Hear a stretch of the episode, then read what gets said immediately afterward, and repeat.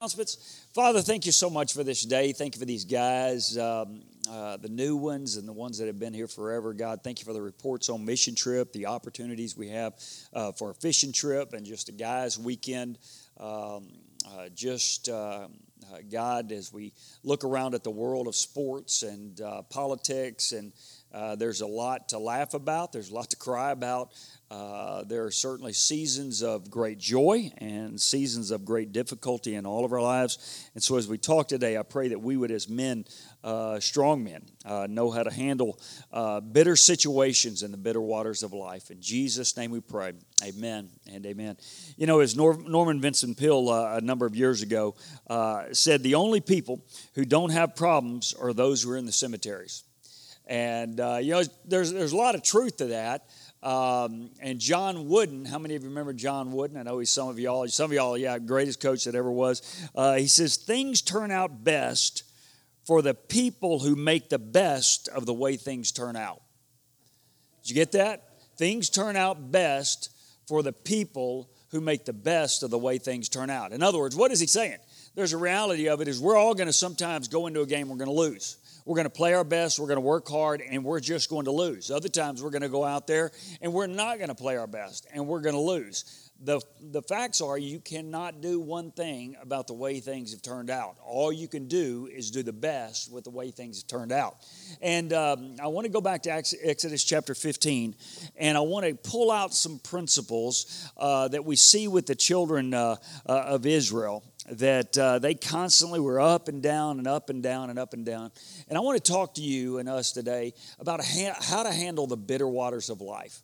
Uh, and there are times that uh, there will be better, better seasons. We can think politically what's going on right now. Um, you know, if you think of the Kavanaugh situation, if you think of other situations, um, think of somebody that's been fired, uh, uh, somebody that's been laid off, someone that's going through uh, a health crisis or a health difficulty. You know, the, the truth is, uh, we are all going to have to handle bitter situations in life. Sometimes they come after great victories. Sometimes they come after great losses, uh, that you go from one loss to the other loss to the other loss. It seems like we move from bitter to bitter to bitter. Sometimes we move from sweet to bitter. If you look in Exodus chapter 3, uh, if you remember that uh, we're going to be in 15, so I'm just going to work, work there. So y'all stay in 15. Uh, I don't want to confuse you guys. I know that's easy to do. Uh, remember, God shows up to Moses at the burning bush. Said, Moses, I want you to go down to Pharaoh. I want you to deliver my people. I, what did God say? I have heard their cries. I have listened to their prayers. My eyes have been attentive. My ears have been uh, listening to uh, the misery and the struggle that my people are in. says, Moses, I want you to go bring the children of Israel out. I want you to take them into the promised land. Uh, God goes down through Moses and ultimately Aaron they talk to the Pharaoh. Pharaoh says, No, uh, 10 plagues are delivered. The children of Israel leave the promise, uh, leave Egypt, headed toward the promised land. If you look in Exodus chapter 14, now we're close enough, you might want to just flip back a page. How many of you know what happens? The children of Israel leave Egypt, they are on their way to the promised land, and Pharaoh has second thoughts, right? Pharaoh says, You know what? I, I don't think I really, this is a good plan. Uh, I really liked having all these slaves here. Uh, let's go get them back. And so remember, he rallies all the troops up, and that's what we see in Exodus chapter uh, 14 that Pharaoh gathers all of his chariots up, all of his troops up, and he begins to pursue the children of Israel. As they pursue the children of Israel, basically God has led them right to a place. What was the place? Where they've got the army behind them and they've got the Red Sea in front of them right? And the children of Israel immediately begin to say, grumble against Moses, and they say, it would have been better that we would have died back in Egypt, right? And constantly through that, uh, through the book of Exodus, that's what the children of Israel were saying. They say this phrase over and over again. One of the phrases they use, and you, you actually may have used it or heard the word, they say it would have been better for us to die back in Egypt as slaves at least we sat around the flesh pots. Anybody ever heard that heard that term, flesh pots? What were they doing? That was kind of the Egyptian fondue for the slaves, is what it was. Basically, here's here's the leftover meat. Sit around here, boil it up a little bit, and you can eat it. And so that's what they said to Moses. They said, Moses, it would have been better for us to die back in Egypt than die out here. and uh, Moses uh, prays out and cries out to God. How many of you have seen the movie? You know what happens, right? Uh, the water's blown back. Uh, they walk through on dry, dry, ground. Then Moses closes the water back up. God allows the entire uh, Egyptian army to die right there, uh, just right there. And the children of Israel do what? They sing a song. They sing a song of celebration. Man, God's the best. You know, Moses, you're our favorite leader. All things are good. You know, no more Egypt, no more slavery, no more anything. And then how long does it take for them to begin to whine and gripe again? One chapter. Actually, pretty much about three verses. And that's where we find ourselves in Exodus uh, chapter, um, uh, chapter 15. The children of Israel just beyond the Red Sea. And they run into a space and a place, and many of you know this. Uh, they, they come to a place in verse 1 where they, where, where they sing a song. Look at it. Exodus chapter 15, verse 1. God's people begin to look back on their experiences and notice what they do. They sang a song of celebration. Verse 1 says, Then Moses and all the Israelites sang this song to the Lord. I will sing to the Lord, for he is highly exalted. Both horse and driver he has hurled into the sea. Look at verse 2. He said, The Lord is my strength and my defense. He has become my salvation. He is my God, and I will praise him and I will exalt him. Man, that's a great praise course, right? Man, they have just, uh, they're no longer slaves not only are they no longer slaves, those who were pursuing them to take them back had just been destroyed by God. They write this beautiful brand new chorus, they sing it, and they celebrate. And how many of us, first thought in our lives, is we will all be better off if we will at least do what they do. You know, there are a lot of times that we don't pause and celebrate what God has done for us in our lives. We don't pause and celebrate if you got a promotion, if you got a raise, if you've if you got a good health report, if you uh, if you've been going through chemotherapy and all of a sudden you get that report that cancer is in remission, uh, you and I need to celebrate. Sometimes the worst thing that we can do is not celebrate. There are, there are people that journey through life uh, and, uh, and they don't take time to pause and give God thanks for the celebration moments. And so, guys, thought number one for, for you and I today um, on handling bitter situations in our life is before you begin to complain again, have you taken the time to list the things out to God that you are grateful for?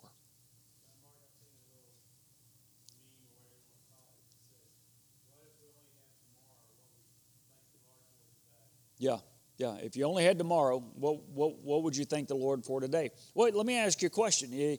A lot of times, um, we as guys, I mean, we're just kind of built what? Uh, if you're like me, you're just kind of built to go on to the next thing. How many of you understand what I am? I'll just tell you that's the way I am. About the time, yeah, just ask just ask Scott and Justin some of these things. I'm always walking to their office talking about the next thing, the next thing, the next thing. But there are times that we need to stop and celebrate. And so, guys, let me just give you a little hint. What should you stop and celebrate and praise God for today?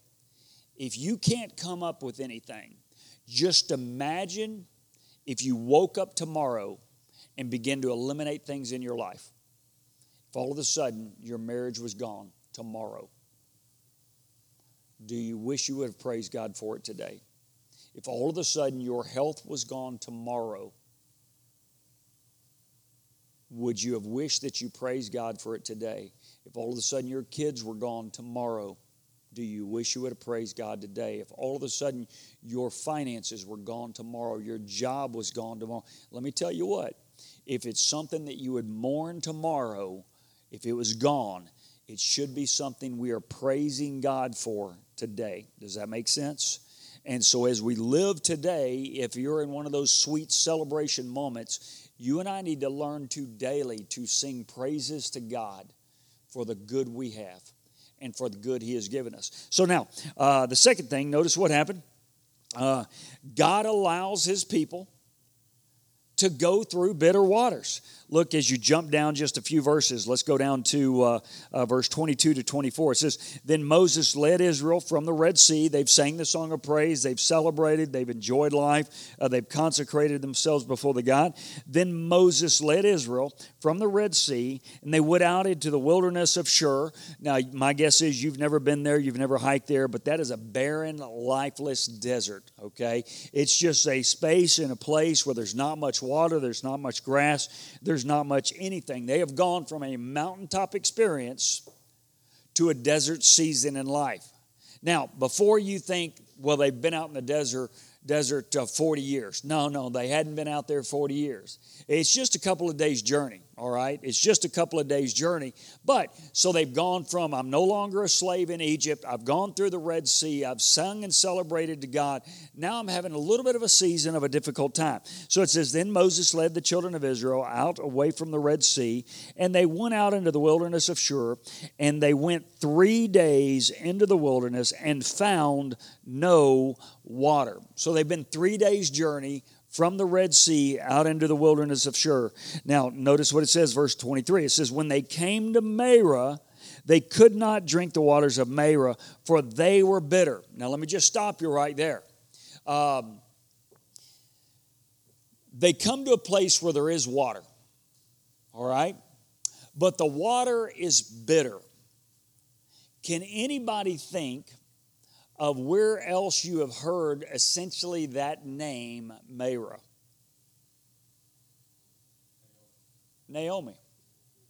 How many of you remember in Ruth chapter 1, verse 19 to 21, where Naomi and Ruth and the other daughter in law has lost everything? And Naomi goes back, remember? She goes back to her home country, and they looked up and said, Hey, there's Naomi. Naomi's lost her sons and her husband. And what did she say? Don't call me Naomi, which means sweetness. She said, instead, call me what? Marah, for my life is bitter, or God has been bitter to me. That's the same idea. When Naomi changed her name, basically, she was saying, Look, right here, I am filled with bitter waters. And you know, the, the truth is, there are seasons in our lives where we can go through uh, some bitter times and some difficult times. And, and guys, we always have to work to make sure that when bitter waters come, we don't become bitter. I'm going to say that, guys. When bitter waters come, we don't become bitter man, I, will tell you as, as a pastor over the years, some of the what I believe are, are some of the greatest disappointments I have seen is some somebody, uh, either man or woman, and I've seen it in both. Seen some people that, that the truth is God has greatly blessed them over their life. But something goes wrong in their life, and they don't do what John Wooden did. You know, the people that are most successful are the ones that do the best with the way things turn out but instead they begin to focus on that one negative thing. I, have seen in a church one negative thing. I mean, and, and most many times it's a hard thing. Um, turn someone bitter. I mean, for the rest of their life. Turn. Don't ever become bitter. Don't ever rename yourself because I do believe that as we look at God's Word, and we're going to see it here again, that yeah, bitterness is going to come as long as we live in a sinful and dark and difficult world with sinful, dark, and difficult people. Uh, hard things are going to come your way. If you just think about Brett Kavanaugh, uh, where he is, and, and where he, man, you know, my prayer now is is not that he would sit on the Supreme Court and focus on how hacked off he is, how mistreated he feels I pray that pray that he goes up there and he is just a great Supreme Court justice. That's what we need. Same thing for politicians or people or pastors or deacons. Uh, not so much for deacons. Uh, the uh, you know that's the reality of it is we don't want to be bitter. And so notice what it says. It says, uh, They could not drink the water, for they were bitter. Therefore, it was named Marah. So the people grumbled at Moses and said, What shall we drink? Man, we need to understand that um, uh, this group is three days away from the greatest victory you, have, you can imagine. Three days and they grumble and they gripe and they complain uh, against uh, Moses. Uh, I ran across this a couple of years ago and I pulled it out yesterday. I, um, I don't know if it's a pastor or somebody in, who was obviously a business leader or something like that. He said he had noted several kind of grumblers in their lives says they grumble against Moses. Notice several kind of grumblers in their life. See, uh, y'all point if, if you know someone that's like this. Uh, some people are recreational grumble, grumblers. They just enjoy grumbling about everything. It's just recreation to them. They just enjoy. Anybody know anybody like that? I mean, they just grumble. It's just recreation for them. Uh, second kind, he said, there are some people who are aerobic grumblers. In other words, grumbling is their life. All right? It's their life, it's their exercise, just to grumble and complain about something else. Someone else said, Some people are broadcast grumblers. They always want to spread the word. They always want to spread the word. And my prayer is that you're none of those. And then there, there's another one. I, I thought this was obviously some imagery here. Some people are social grumblers. Uh, they always have a group that they're going to share their bitterness with. Um, and you know, I, guys, the whole point is I don't know if you're prone to be a grumbler or not. But if you are, I'm just going to say stop it you can, you can waste a lot of good things that God brings your way in life. And you can miss a lot of good things if we sit around and grumble, if we sit around and gripe. If we sit around, I remember a number of years ago, oh, oh Doug over here with his other brother Doug. Um, but Doug, a couple of years ago, how long has it been since your precious bride um, had cancer now? Six years. Six years. Uh, I remember Doug sitting over here. Many of y'all remember him. There were times that he would give us an update and he couldn't do it without tears running down his eyes. And uh, the beauty of Doug is he never sat around and got mad. What was his heart? His heart was broken because his wife was suffering.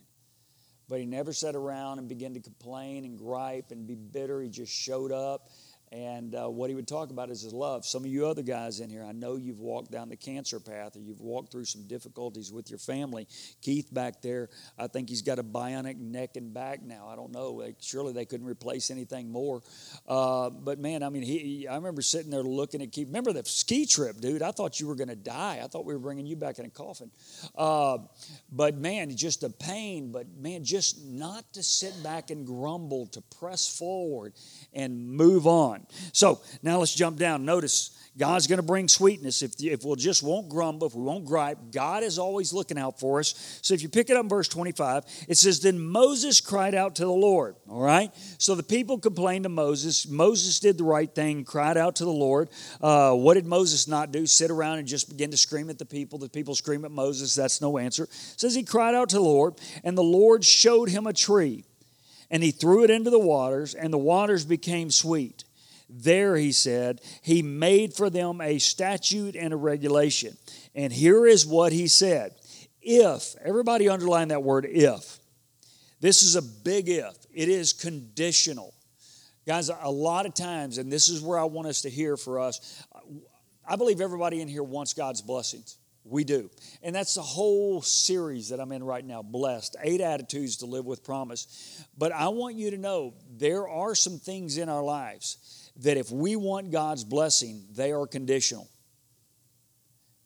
They are conditional. Now, God will provide forgiveness and salvation to everyone who believes and everyone who confesses their sin and, trust Christ as Savior and Lord. But I also want us to know, guys, if we want to live in the sweetness of God, there are a lot of conditional phrases in God's Word. You say, What do you mean, Pastor? God says, If you will do this, then I will do this. Does that make sense? If you will do this, then I will do this.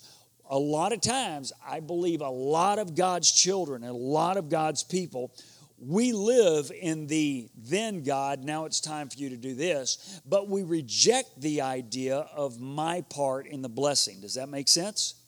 And so, right here, God begins to talk to the children of Israel. Now, so far, what has God done? He's heard their cries, He's sent a leader, He's brought them out, He's destroyed their enemy, He's now given them fresh water through a simple tree And boy, if you think about that tree, man, you look at the tree. If you look at uh, God's word, you go from Genesis to Revelation, the tree throughout God's word is always symbolic of life and sweetness. Man, remember Psalm 1? Blessed is the man who doesn't sit with us, sit in the seat of the scoffers, doesn't do this. What does he say? But his fruit will come in due season, in due time. What is he saying? The tree is life. You go into the New Testament. What do we see about the tree? Certainly there was a tree that Jesus was nailed to, but what did Peter say? He died on that tree as a payment for our sins. So we need to understand that as we look from beginning to end, the tree is representative of God bringing life to his people. But notice the if then. He says, if, pick it up, verse 25 and 26. He says, and he said, if you will be, listen to this, if you will give earnest heed to the voice of the Lord your God, and you can also put another if in there, and if you do what is right in his sight, and if you give ears to his commandments, then, here's the conditional part, then I will put none of the diseases on you which I have put on the Egyptians, for I am the Lord your God. And he uses the word Rapha, it's the Hebrew word healer. He says, I'm your healer. So God delivers right there as he's beginning to teach the children of Israel. He's, they've, already, they've already seen God uh, bring them out of slavery through the Red Sea turn bitter waters into sweet waters. And God decides now's a good time to start teaching these people because I've been giving and I've been giving and I've been giving. And let me tell you what, God is a giving, gracious, loving God. But God also comes and shows up in our lives from time to time and says, All right, it's time to grow up. It's time to grow up in your faith and grow up in your spirit. And stop just taking and start giving. And so, guys, if we want blessings in our life and not bitterness, let's just take this condition right here. And God said, If you will give earnest heed to the voice of the Lord, let me ask you a question. When's the last time you've paused and you've stopped and you said, God, what would you have me do? What would you have me do? What, when is the last time, guys, we have paused and stopped and say, God, not my will, but your will. So, guys, if we want God to give us blessings, sweet blessings, we need to get in a habit of that. God, what would you have me do? How would you have me respond? What would you have me, how would you have me act? Then the next thing, notice what it says. He said, Give earnest heed to the word of the Lord. He says, And if you do what is right in his sight, let me ask you a question as you journey through life and you think about what you say and what you do and how you interact with other people. How often do you say, How would God want me to handle this situation? Or perhaps if it's in a business dealing, what's the right thing? Not what can I get away with, but what's the right thing? And then there's a third one here, and uh, he says, Give ear to my commandments. What are some of the commandments that we have in Scripture? We're told to worship. We're told to honor God. We're told to pray. We're told to love thy neighbor. Uh, we're told to tithe. Uh, we're told to serve others. We're told to be givers, right? We're told to do all of those things. But all of those things require action and response. And then he says, if you will do that, Lord, the Lord your God is Rapha, is the healer. He is the Lord your God. Man, I, 1 Peter 2, verse 24 is the verse I was thinking of a while ago. It says, He himself bore our sins in his body on a cross that we might die to sins and live to righteousness. Did you get all of that? That's the if then. He says, He bore our sins on the tree, on the cross, that we would die to sin and live to righteousness. As you think about your attitude, your heart, and your life, do you uh, constantly die to sin and live to righteousness? Do you consciously look to do the right thing and give heed uh, to God's word and God's blessings? Then, as you begin to journey on, he says, Then I am Rapha, your healer. So, as you think about it, let me give you a next thought. Look down, jump down to verse 27. Uh, you know, I do believe this. I do believe this, guys, that if we are faithful and we follow God, that we will be refreshed. I believe it. I believe it. Now, there is a reality because of where we are right now that, that sometimes, depending on your age or the way your body is eaten up with certain, uh, certain form of disease, your refreshing might come when you open your eyes up in heaven. We understand that is a reality of life. But I also believe, I strongly believe in God's word that if a man of God, and I'm talking to you guys, if a man of God will live faithfully before the Lord, regardless of how deep or long or, or difficult a season of bitterness is in our life, if we will stay faithful, we will find the sweet waters of God's righteousness and God's love in our lives. If we don't quit and give up. I will also tell you, I've been here long enough as a pastor that I've watched a bunch of good men give up on their walk with God because they went through a difficult season. Maybe they lost their business or they lost their job or they lost a marriage or they lost a relationship and, and, and they just kind of give up and quit. And I'm going to encourage you not to do that because I strongly believe, and I think God's word backs it up and history backs it up, if you and I will simply stay faithful to doing the right thing, God will make our bitter waters sweet again. I strongly believe that. Notice as we pick up in verse 27, it says, uh, Then they came to Elim, where there were 12 springs of water and 70 date palms. Man, as you think about it, and they camped there beside the waters. Now, victory in leaving Egypt, victory at the Red Sea, song, three days' journey, bitter waters. They could have camped at bitter waters. Let me just tell you, they would have become accustomed to bitter waters.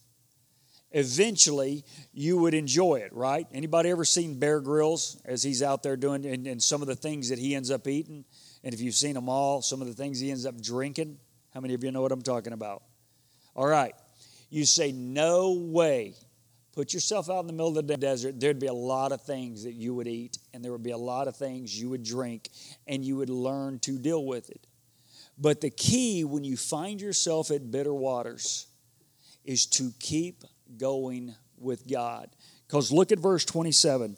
It says, After they left Marah, then they came to Elim, where there were 12 springs of water and 70 date palms, and they camped there. What does it mean? They went through a small season of bitterness, but since they kept going, they found themselves in an oasis. And so, guys, if you find yourself in a season of bitterness right now, I want to encourage you to keep going. Don't get bitter. Make your journey. Your oasis is just ahead. Hey, let me just ask a question. Anybody in here and show of hands if you want to, you really feel like you're in some bitter waters right now. There's some bitter waters. Anybody? Yeah, I'm, I'm seeing some hands come up. And um, bitter waters. All I can encourage you is to live conditionally. You do what is right. You heed God's commands. You do what God would want you to do. Then you begin to press on and follow Him and try to move from your bitterness into your sweetness. Now, I've got a couple of things. I'm trying to decide if I need to hold them over at 7 o'clock. Um, I'll come back. I'll bring these next point, next thoughts uh, next week. But uh, I want to encourage you just to turn with each other. Um, and if you've got something on your heart, it's 7 o'clock, so I know some of you have to leave and go to work. Uh, if, if you've got something on your heart you want people to pray, just, just spout it out in one or two words. Uh, don't don't take 20 minutes to share your prayer request because some guys have to go to work. Just say my relationship with my son. Boom. That's all you need to say. You don't need to go into detail. So everybody turn there, and I want to encourage just someone to pray uh, before you leave, and I encourage you to head to your oasis.